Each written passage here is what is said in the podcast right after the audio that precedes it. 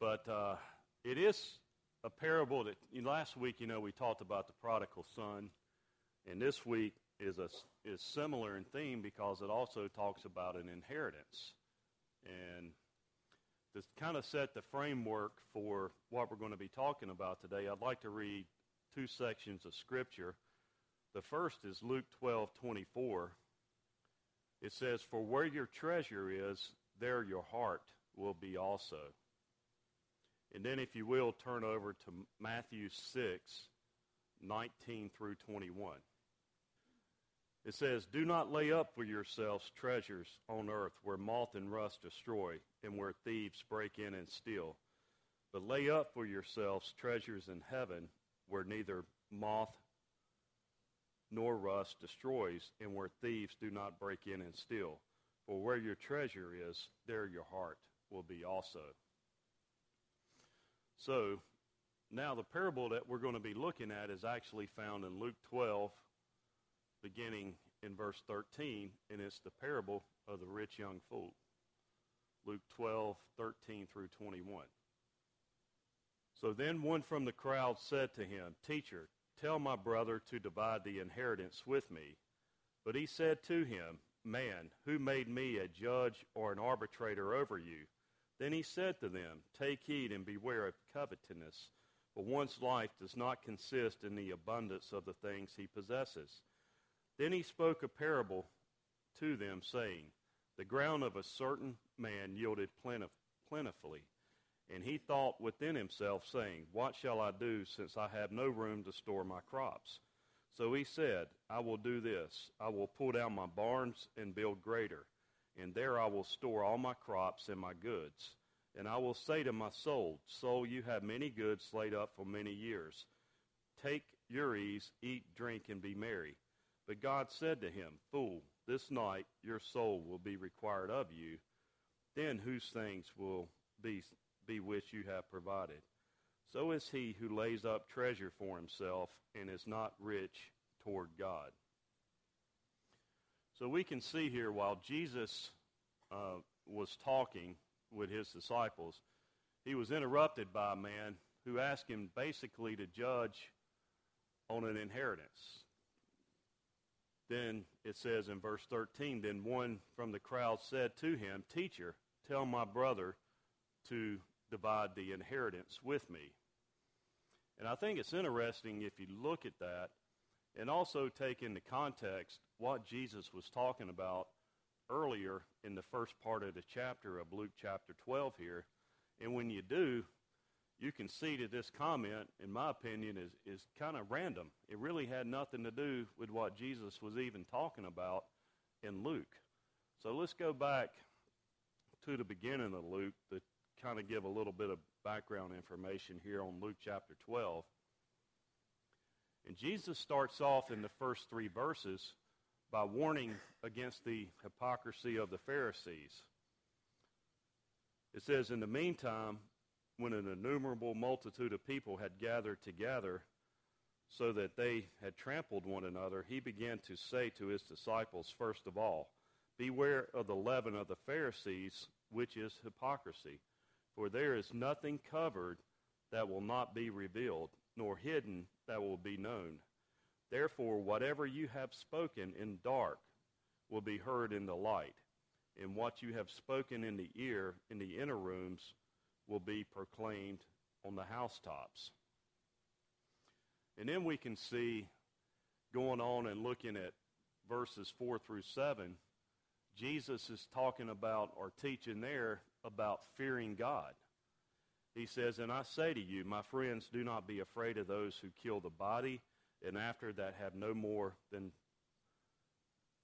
Let me start over. And I say to you, my friends, do not be afraid of those who kill the body, and after that have no more that they can do. But I will show you whom you should fear. Fear, fear him who, after he is killed, has power to cast into hell. Yes, I say to you, fear him. Are not five sparrows sold for two copper coins, and not one of them is forgotten before God? But the very hairs of your head are numbered. Do not fear, therefore, you are of more value than many sparrows. And then he goes on in, in verses 8 through 12, and he's talking about confessing him before men, and he's also talking about the Holy Spirit and blasphemy about the Holy Spirit.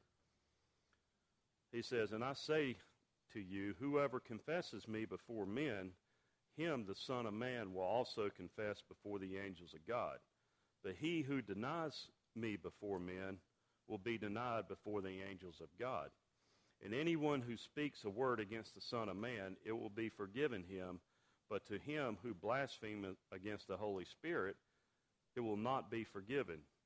Now, when they bring you to the synagogues and magistrates and authorities, do not worry about how or what you should answer or what you should say, for the Holy Spirit will teach you in that very hour what you ought to say. So if you can picture that, Jesus sitting there with the with his disciples talking about these things, and then you find in the next verse this guy just pops up and says, Then one from the crowd said to him, Teacher, tell my brother to divide to divide the inheritance with me. What does that have to do with anything? It really doesn't, does it? And it just goes to show that this guy's thinking or his thoughts were not on those things that were spiritual. It was on those things that are material, which is why Jesus then leads into the uh, parable that he's going to be teaching here about the, the rich young fool. So hopefully that sets a little bit of the background about it. Any comments before we go forward? All right, so as we move on, we can see that Christ rebuked him, indicating that his purpose did not really include dealing with those things that are of civil matters. We can see in 12:14, but he said to him, "Man, who made me a judge or an arbitrator over you?" So we talked about in our last lesson when we were talking about the inheritance and the prodigal son and you know how he wanted his early that the Jewish law pretty well dictated how an inheritance should be divided. And who remembers what we said about that? The oldest son gets a double portion, and then it's equally divided among the other sons. So I guess if you're a daughter, you just kind of miss you kind of miss out, don't you? But um, but anyway, so it should have been very clear how it should have been handled, right? The oldest son should have got a double portion, and it should have been distributed e- evenly among the others. So I think it's somewhat obvious here that we're probably dealing with the younger son in this parable, and he probably wanted a little bit more than just his portion, is what it kind of sounds like. Yes, Jeff. Yeah, and I think that's exactly right because, you know, with his divine insight, he's seeing right into that man's heart, and he's seeing that, hey, you want me to judge on something that I didn't come to do. I come to seek and save the lost and to, and to teach and teach the gospel not to tell some guy to give you more than what you deserve or to, to judge in these things about material goods. Yes. Yeah, and it's crazy. I mean, I know, you, know you're right. Um, and I even have known some people that, yeah, it has divided families. And, uh, and you know, it's not really yours to say, I want anyway. You know, so who are we to tell somebody how to do their will? And, and like I said, when you're really focusing, and we'll, as it's pointed out here, we'll see as you're focusing on material things, you're really missing what's important in life. It's not the, the material things, it's the spiritual things. So, as we said, the Lord had divine insight. He pinpointed the man's spiritual problem, which was what? It was covetousness. That's really what he what he had an issue with here. And it says that one's life does not consist in the abundance of things that he possesses in 12:15. It says, And he said to him, Take heed and beware of covetousness, for one's life does not consist in the, in the abundance of the things he's, he possesses. And I think there's some lessons in us today because we live in a, in a society, I think, where we're, we're very blessed and where I think, you know, if we compare ourselves to any other country in the world, even the poorest people in this country have abundance compared to many other people in the world. And I think we have a tendency to judge people at times based on what their material goods are. And we have to we have to be careful of that because I know we we are really a blessed people living in a blessed nation and I think sometimes we take that for granted and it can creep in and, and be an issue for us if we're not careful. It, and what is covetousness? I mean, it can be one of really a couple of things. It's a desire Right, a desire for what somebody else has. You have something and I want it, and I'm going to do whatever it takes to get it. But it also talks. It, it has to do with greed, right? And that's what we'll see through through this parable. The people that have a lot of times are never happy with what they have. They always want more, more, more, and no matter how much they get, they think if I can just get a little bit more, I'll be happy. Then when they get that little bit more, they're still not happy. So it's just kind of, like you said, wanting what somebody else may have, but it's also the fact of not being happy with what you do have. Yeah, because, you know, as we see, happy, happiness is not found in material things, right? Yeah, not to get off on a tangent, but that's, in my opinion, half of what's wrong with society. You get people so obsessed with their job and worried about the next promotion, worried about, you know, getting the raise.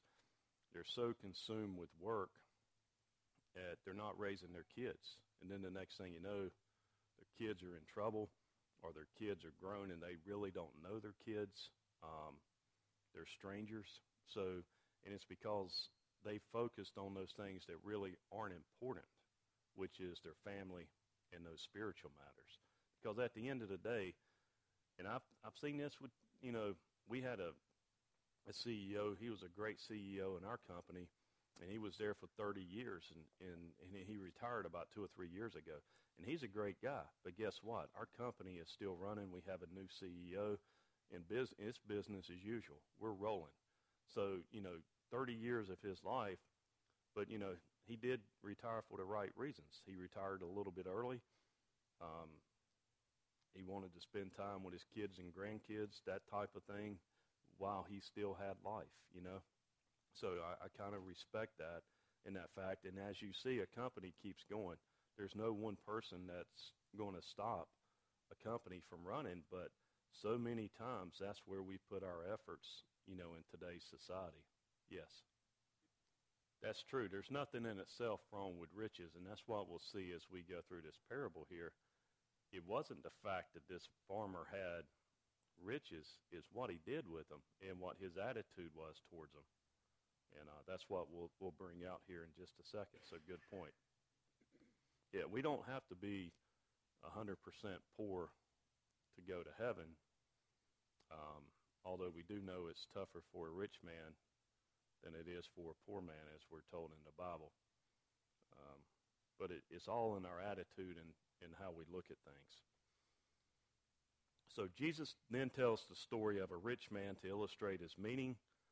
It says there was a man who for many years appeared to be making a lot of money. We have a farmer here. Um, and it says one year he had a crop that was in, in abundance compared to what he had had before. So much more so that we can see he really didn't have a place to put it all, did he? And that's where the problem kind of come in.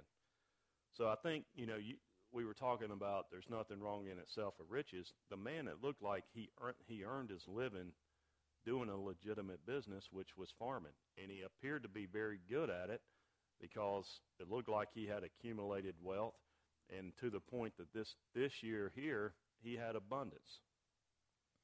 But his sole disposition, though, is to determine how he may retain every bit of it for himself. That's what he was concerned about, and that's where the issue comes in. Let's look at Luke 12, 16, and 17. It says, Then he spoke a parable to them, saying, The ground of a certain rich man yielded plentifully. And he thought within himself, What shall I do, since I have no room to store my crops? And it says, So he said, uh, moving on to 18, he says, I will do this. I will pull down my barns and build greater, and there I will store my crops and my goods. So in his selfishness, he declared, verse 19, Soul, you have much goods laid up for many years. take it easy, take it easy, eat, drink, and be merry.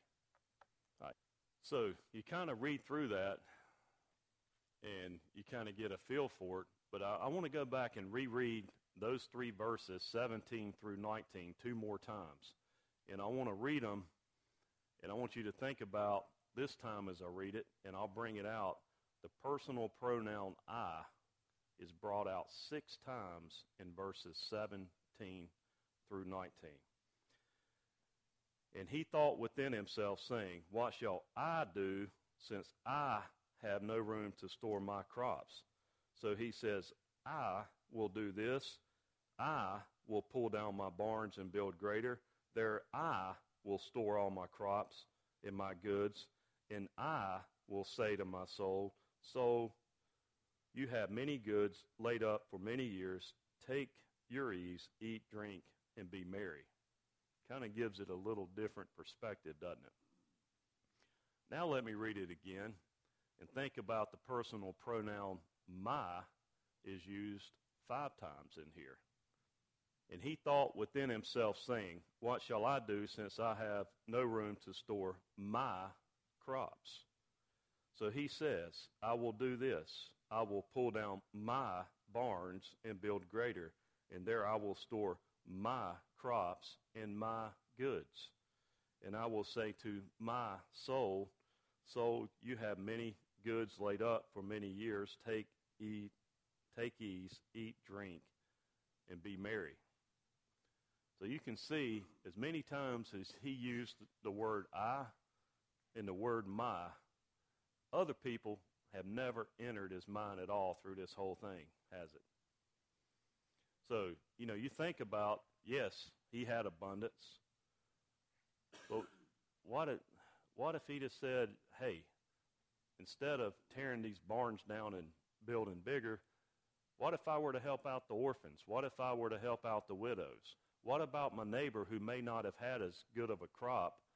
What if I were to give some to them? They could store it in their barns, and these other folks may have been thinking, how am I going to feed my family? How am I going to feed my kids? But he was worried about I and my. Yeah, I'm sure you've heard the, the expression me, myself, and I. It was all about him, and that was his problem.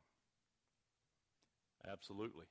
And um, as we keep going here, we're going to bring some things out related to that. So appreciate you bringing that out. Yes, Fred. You have, you've had notes the whole class. I've been waiting on you.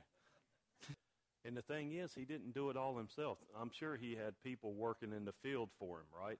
He never mentioned, well, maybe I can help those that help me from seed time to harvest time. Never even mentioned the people that helped him grow this abundance.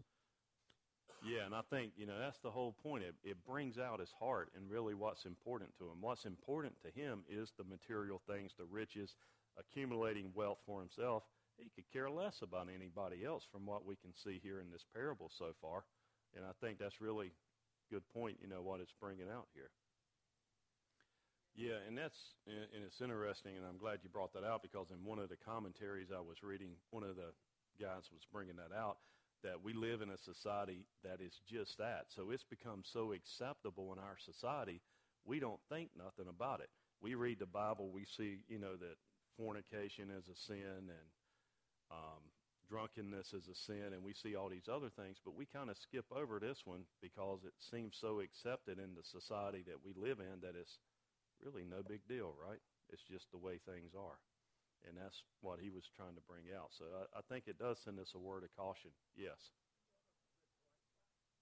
Yeah, you've heard the expression keeping up with the Smiths. Well, not everybody can keep up with Frankie and Cheryl. So, right? Yeah. But, oh, okay. Well, that's the way I heard it anyway. Yeah. yeah. But that's true. I mean, we're all we see somebody else having something and we want more, don't we? But yeah, you're right. We probably throw away more food than some people eat in a year's time. Um, it's we are truly a blessed. Well, that's the destruction of a lot of people, right? Because that just goes to show that material wealth doesn't lead to happiness. Because think about how many people have won the lottery, have gone from nothing to something, and they can't handle it and it's the destruction of them. And um, that just goes to show is not found in material goods.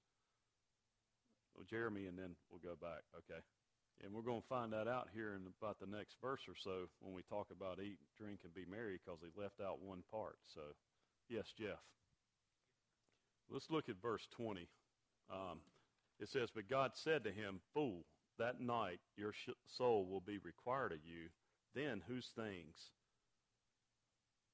be which you have provided? I'm not sure if there's any other time, and I looked and I couldn't find it and you may know Jim, but this is the one time that I see that a Pacific individual was, was called a fool in the Bible. I think it's one of the few times. Now, you may see general reference the fools, like in Psalm 53 1, it says, The fool has said in, in his heart, There is no God. You may see a general reference. I'm not sure there's that many times when a Pacific individual is called a fool like this man here. And yeah, I, I tried to do some research on that after I saw that, and I couldn't. It would be a foolish study. Yeah. But think about this too. No one's ever, that I know of, needed a dollar beyond death. Anybody you know of that's needed a dollar beyond death? Kind of hard to take it with you, isn't it? So says we are warned in Mark 10:23 how hard is it for those who have riches to enter the kingdom of God kind of going back to what we were talking about before there's nothing wrong with riches in itself but it's the attitude associated with those riches as like what we see here Ecclesiastes 5:13 says there is a severe evil which I have seen under the sun riches kept for their owner to his hurt and that's exactly what we see here. Riches kept to an owner for his own hurt. And in Psalm 39 6 says, Surely every man walks about like a, like a shadow. Surely they busy themselves in vain. He heaps up riches and does not know who will gather them. It says, But this fool here what Jim brought out a minute ago. He forgot that the earth and everything on it belongs to who? God. It, be, it belongs to the Lord. Uh, two verses associated with that is Psalm 50. In fact, let's just we got we got a. I'm just going to read it because we're going to run out of time. I think if we start flipping here, Psalm 50, 10 through 12. For every beast of the forest is mine, and the cattle on a thousand hills. I know all the birds of the mountains and all the wild beasts of the fields are mine. And that's basically saying God created it, it belongs to him. Haggai 2.8, the silver is mine and the gold is mine, says the Lord of hosts. So the money's his too. The gold, the silver, the money's his too. So Jesus concluded in Luke 12:21, so is he who lays up treasure for himself and is not rich toward God. So we can be the same way, right? We can be that fool if we're not laying up treasure towards God and we're so worried about laying up treasure for ourselves. And you know, there's nothing wrong with being a good uh, farmer, having foresight, trying to plan ahead. Hey, if I need barns or whatever, that's just part of planning. But we cannot forget God when we're making our plans. And that's exactly what has happened here.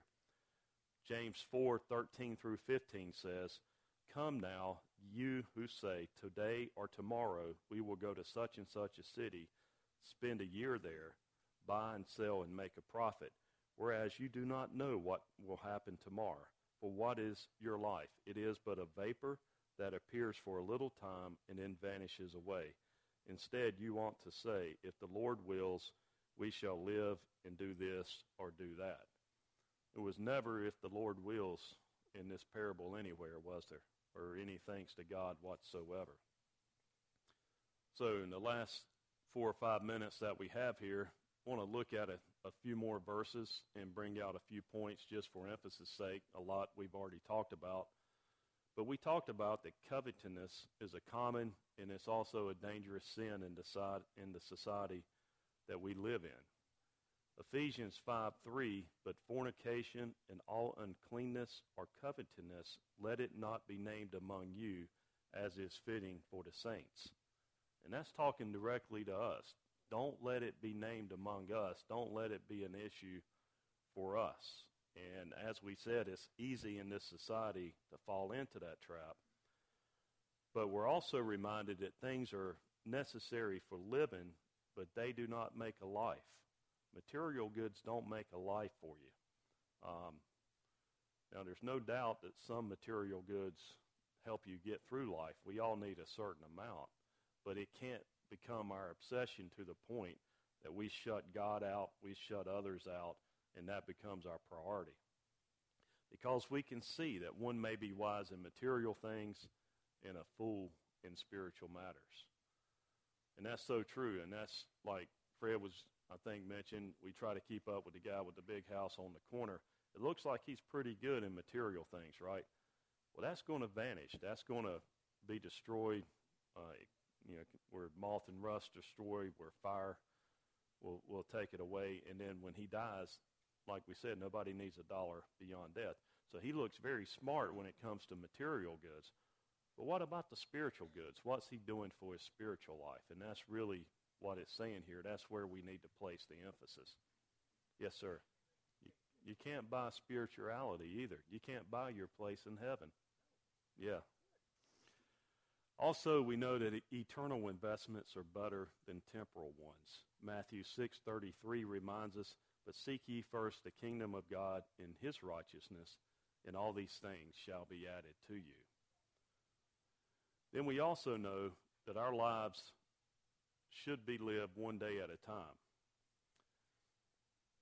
We may not live for as many years as we think we have. Psalm 99 through 10 says, For all our days have passed away in your wrath. We have finished our years like a sigh. The days of our lives are 70 years, and if by reason of strength they are 80 years, yes, their boast is only labor and sorrow, for it is soon cut off, and we fly away. And that's true. We're only here for a short amount of time. Some, just like we were talking about with the lottery, sometimes the things that we treasure can be our undoing. And we can see that in 1 Timothy 6:10. For the love of money is a root of all kinds of evil, for which some have strayed from the faith in their greediness and pierced themselves through with many sorrows. And as the first verse that we read uh, when we started the lesson, Luke 12:34, it tells us that the soul of man cannot be satisfied with material things because it says, "For where your treasure is, there your heart will be also." So if your heart is consumed in material things, there's no room for spiritual things. You know, we're we're told we cannot serve two masters. And it says that our security must be in God and not in things of this world. John 16:33 tells us these things I have spoken to you that in me you may have peace. In the world you will have tribulation, but be of good cheer. I have overcome the world. And one thing I did want to point out that I uh, I must have overlooked it when we were going through it, but 1 Corinthians 15:32 says, "If the dead do not rise, let us eat, drink, for tomorrow we die. And that's the part that the rich man left out. For tomorrow we die. He didn't have any plans for a funeral for the next day, did he? And he had all these riches, but what he didn't have was time to enjoy them. So, and that's something that we have to remember. We don't know if we're going to be here tomorrow. The Lord may come this afternoon. I mean, we can be gone in the blink of an eye. So we have to live each and every moment like it's our last and not take for granted that we're going to have another year or two years or 20 years on this earth. We don't know. So put your thoughts and your focus on things that are spiritual and not things that are material. And I think that's what it's trying to really bring out to us today. Any other questions or comments? Because I know we're out of time here. Appreciate your time.